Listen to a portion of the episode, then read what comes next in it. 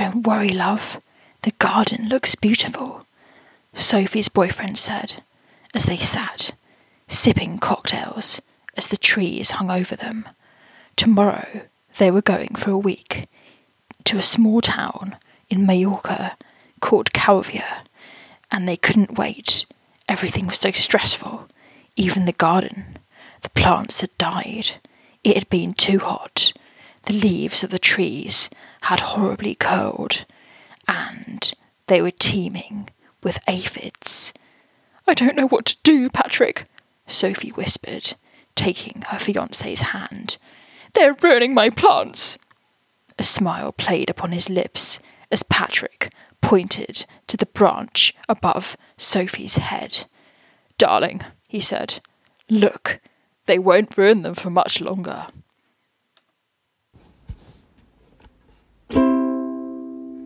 They are black, they are red, if you're naked you are dead, ladybirds, ladybirds. If you have an infestation, ladybirds are your salvation, ladybugs, ladybugs, ladybugs, ladybirds, ladybugs, ladybugs.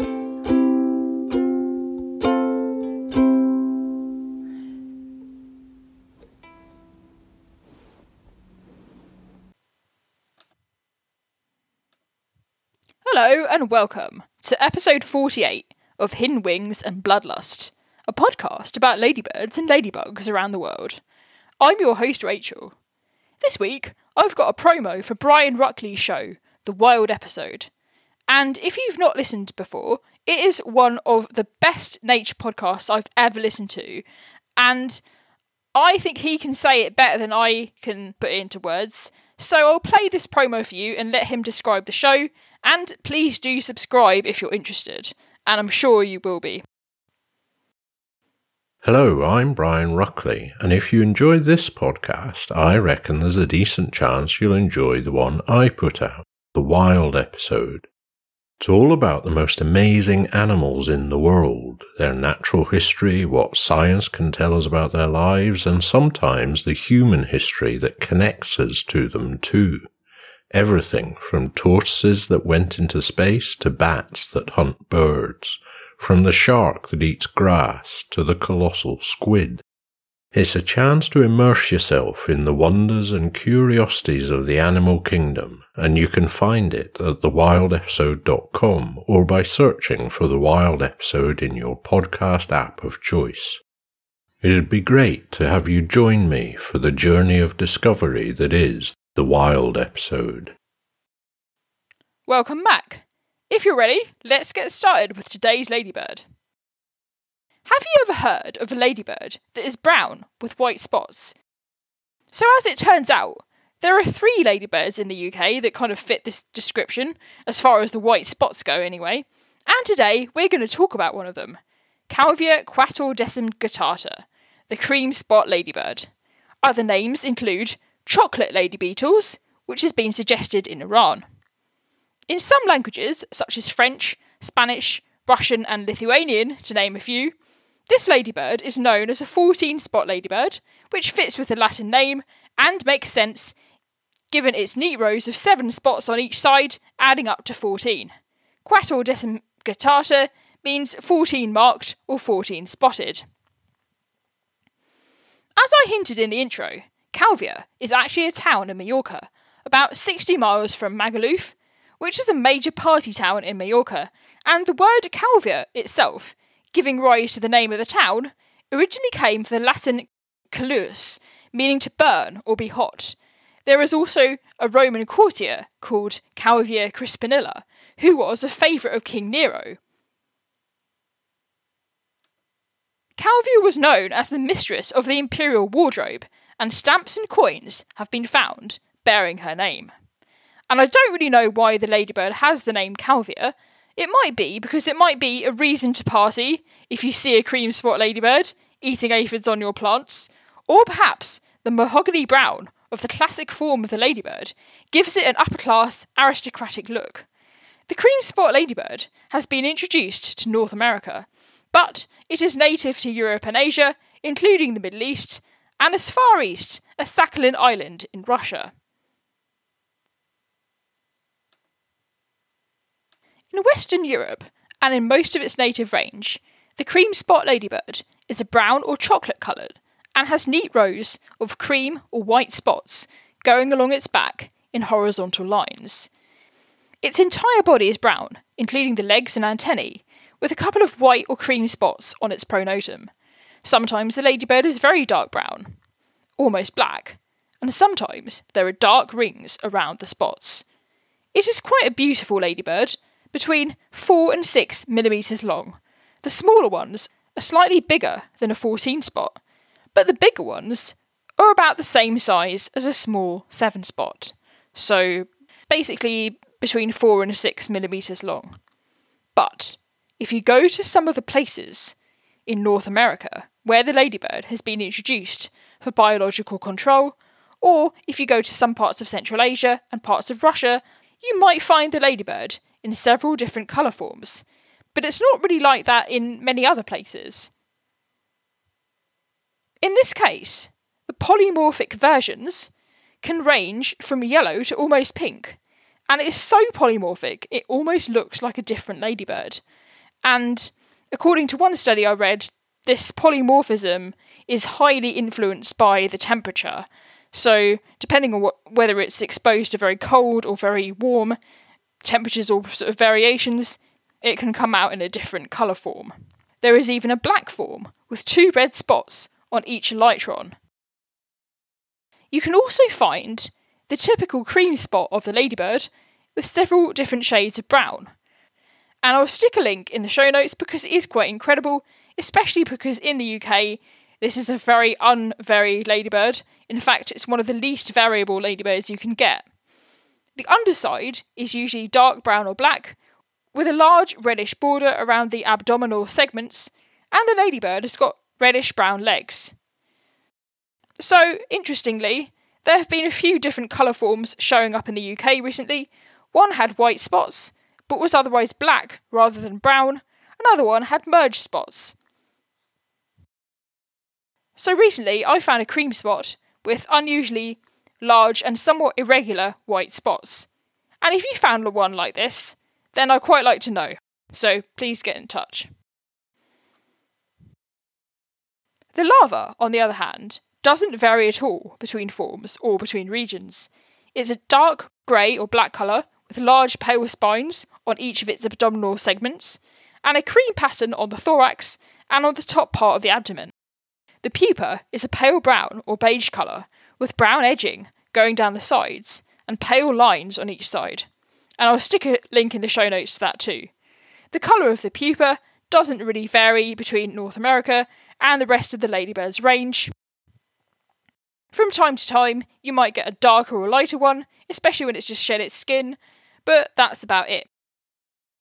So as I said, there are actually three different types of ladybirds with white spots in the U K, and a couple of closely related species in the Channel Islands and on mainland Europe, including one called Calvia quatuordecimguttata, which is very rare, not found in the U K, but it has fifteen spots instead of fourteen. And in Jersey, you find a ten-spotted Calvia ladybird, but you will not find the cream spot. So if you're from Jersey and you've seen one, then please get in touch. Another one that you might be quite likely to come across is the orange ladybird, Halyzia sedecimguttata. And in this case, the ladybird is a lot more orangey, with a more obvious sort of yellowy line down the elytra, and the pronotum is see-through, like a sort of P P E or face shield, it kind of looks like. The spots on the orange ladybird are a lot messier, rather than neat rows of the cream spot. The orange ladybird is also slightly bigger. The other ladybird you might see is the eighteen spot ladybird. This one has a rounded white or pale grey M marking on its pronotum. It's usually only found in conifers, especially Scots pine trees. There are two merged spots on each side of, at the top of the ladybird's elytra, and the spots are a very different pattern than the cream spot. And the cream spot is rounder and is also generally larger as well. The eggs show another interesting characteristic of the cream spot ladybird. So cream spot eggs have got a small red spot on the top, which would almost be too small to see with a naked eye. Otherwise, they look like usual ladybird eggs, with a yellowy-orange colour, probably slightly darker than that of the seven spot, but laid in clutches just as the seven spots are. And they are covered with a coating, which does offer some protection from predators. A study in twenty oh seven by Alexandra Magro found that when these coatings were removed with a substance called hexane, the eggs became significantly more vulnerable to being attacked by harlequin ladybird larvae. However, even when the coatings were removed, the eggs were almost always only partially eaten rather than being completely eaten. The red substance on the cream spot eggs is soluble in water and is thought to be a type of acid, and the egg surface also includes alkenes and hydrocarbons, all of which makes them a very unappealing prospect for predators. A study in Russia found that cream spots lay between six and twenty-one eggs in a single clutch, and that there's no real difference between pear trees and apple trees in the number of eggs that are laid by each ladybird. If another ladybird has tried to eat one of the eggs and found it distasteful, this protects the other twenty eggs, or however many it is. This was backed up by a study in twenty thirteen on intra-guild predation. Intra-guild predation is uh, predation by organisms that are in the same level in the food chain. So rather than ladybirds eating aphids eating plants, it's ladybirds eating one another, because they're all on the same level in the food chain. And this study found that out of the eleven native species examined, only the cream spot and the eyed ladybird were more likely to attack and therefore eat harlequin ladybird larvae than the other way around. First in star harlequin larvae tried to eat cream spot eggs in only forty percent of cases, rather than eighty percent in the case of the two spot or the seven spot, for instance. The harlequin ladybirds only ate the entire cream spot egg in three point three percent of cases. So usually they might like have a sniff around or take a bite and that would be it, and they probably wouldn't even try and do that. And what's more, the cream spots frequently turned the tables on the harlequins, especially during the first instar or larval stage, where harlequins were eaten five times and the cream spots weren't eaten at all. Unfortunately, by the time the ladybirds got to the fourth or final instar before becoming a pupa, the scales had balanced out somewhat, with fifteen cream spots being eaten by harlequins and only five harlequins being eaten by cream spots. And it makes sense because it is a smaller ladybird and they might not be able to grab a whole harlequin larvae by themselves, which can get pretty massive, but it is somewhat sad. And I want to say this. Another reason why the harlequin might affect the number of cream spots negatively isn't just because of eating the cream spot's eggs. It's because the harlequin is so good of a predator and it breeds so frequently that there is much less food available for the cream spots, no matter how good they are at avoiding being eaten themselves. Resource competition is a major problem, and it's been discovered that cream spots have undergone a significant reduction in their range since the arrival of the harlequin ladybird. It is quite normal for native ladybirds to eat each other's eggs from time to time, and even partake in the odd bit of cannibalism, although this isn't actually their main food source. But when additional pressure comes in the form of the harlequin ladybird, this could also exert another strain on the numbers. However, the cream spot also occurs in the harlequin ladybird's native habitat, and therefore has evolved alongside it, and presumably evolved to defend itself in certain respects. But if you get a lot of harlequin ladybirds suddenly flooding an area, that's going to mean it's difficult for the cream spots to cope. So let's get back to the cream spot. The ladybird is generally found on deciduous trees, especially fruit trees, but it can be found in other places, where it's often very well camouflaged and hard to see. As we heard in episode forty-seven, cream spot ladybirds are often found in cemeteries and on gravestones in winter. You often find these ladybirds in woodlands and hedgerows. They like fruit trees such as apple trees and also hawthorn trees. As well as gravestones and other raised surfaces, they also overwinter in bark crevices, beech nuts and leaf litter. Interestingly enough, the chemicals found in the cream spot ladybird's reflex blood, what the ladybird produces if it is under threat, has been investigated as the basis for a possible new pesticide against locusts. Locusts are a devastating threat in Africa, the Middle East and parts of Asia, where a swarm of locusts can devastate a field or even a group of fields within hours or even minutes. It's been found that the chemicals from the cream spot ladybird can affect locust cells without having a great impact on human cells.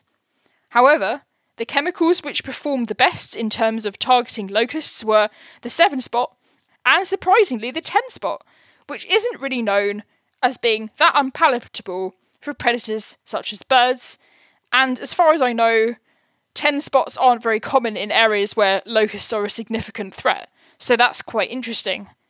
And I don't usually endorse the use of pesticides, but if it's organic and they can get it so that it targets locusts, which are a serious problem, then maybe that's okay. I don't know. Get in touch and tell me what you think. The cream spot ladybird has a unique set of chemicals in its reflex blood known as piperidines. I think that's how you say it. Piperidines, piperidines, I don't know.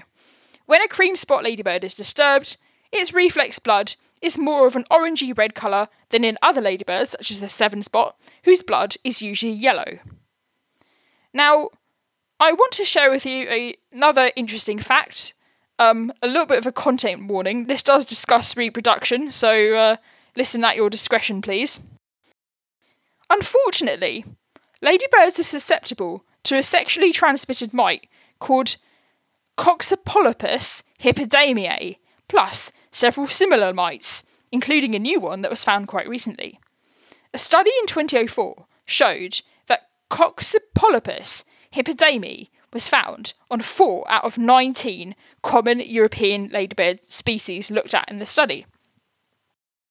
The most affected ladybird was the two spot, but these mites were also found on the ten spot, the ladybird Oenopia conglobata, which isn't found in the U K but has been discussed in previous episodes, and the cream spot.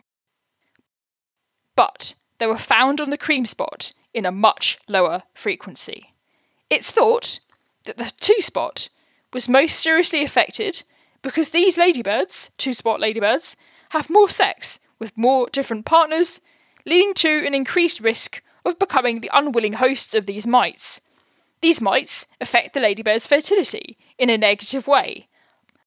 But because so few cream spots do actually carry these mites and are affected, the effects they have on their health or fertility or otherwise is not really known, as the scientists couldn't really do a proper sample as they didn't find enough cream spots with these mites being carried. So why is this?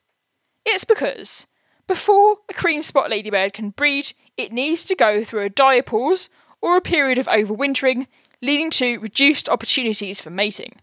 This means that the numbers can fluctuate and there is a lack of consistent sexual activity between the generations. So they can't really transmit their mites from from ladybird to ladybird like year on year.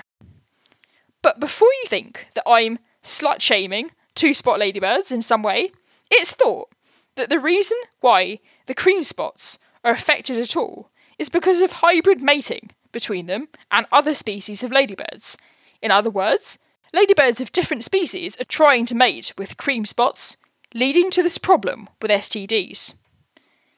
So I don't really know what's going on there and why different ladybirds want to get a slice of the cream spot action, but okay. So now we come to the part of the show where I tell you what the cream spot ladybird eats. And I'm sure that the answer will come as no surprise at all. I've already mentioned that they can eat harlequin ladybird eggs and even larvae, although this wouldn't be its number one choice of food source. But if you've listened to the show long enough, you can probably guess by now. Yep, this ladybird eats aphids. But in a study in Poland in twenty nineteen, it was found that the cream spot ladybird had the second most diverse diet of all of the species studied, and they looked at four, whereas the most diverse diet was from the ladybird Sospita vigintigatata, which was very surprising because this ladybird is very rare and has a very restricted habitat. Cream spot ladybirds eat a wide array of aphids, including significant pests of fruit trees, and therefore are very agriculturally important, especially sort of on orchards or kind of like apple tree farms or anywhere like that. Cream spot ladybirds is something you really want to have. They also eat plant lice or psyllids. They are these like kind of like little jumping things that you sometimes see. They're pretty tiny. They also eat thrips. However, unlike the seven spot or the pine ladybird, they don't generally eat scale insects. But when their preferred aphids are scarce, they can adapt and eat species of aphids they don't usually eat. So that was the cream spot ladybird. I really hope you enjoyed this episode. If you like this show and want to support me, you can buy me a coffee at Ko-fi, w w w dot co dash fi dot com slash h w a b podcast. You can like my Facebook page, Hidden Wings and Bloodlust, follow me on Twitter at h w a b podcast or on Instagram at three sixty-five dot ladybird. You can subscribe on Apple Podcasts, Spotify, Google Podcasts, or wherever you get your podcasts. And if you enjoy the show, why not leave me a review? It would make the world of difference to me. Music at the start of the show is by Deborah Torrance. All my sources are listed in the show notes. Thanks for listening and goodbye for now.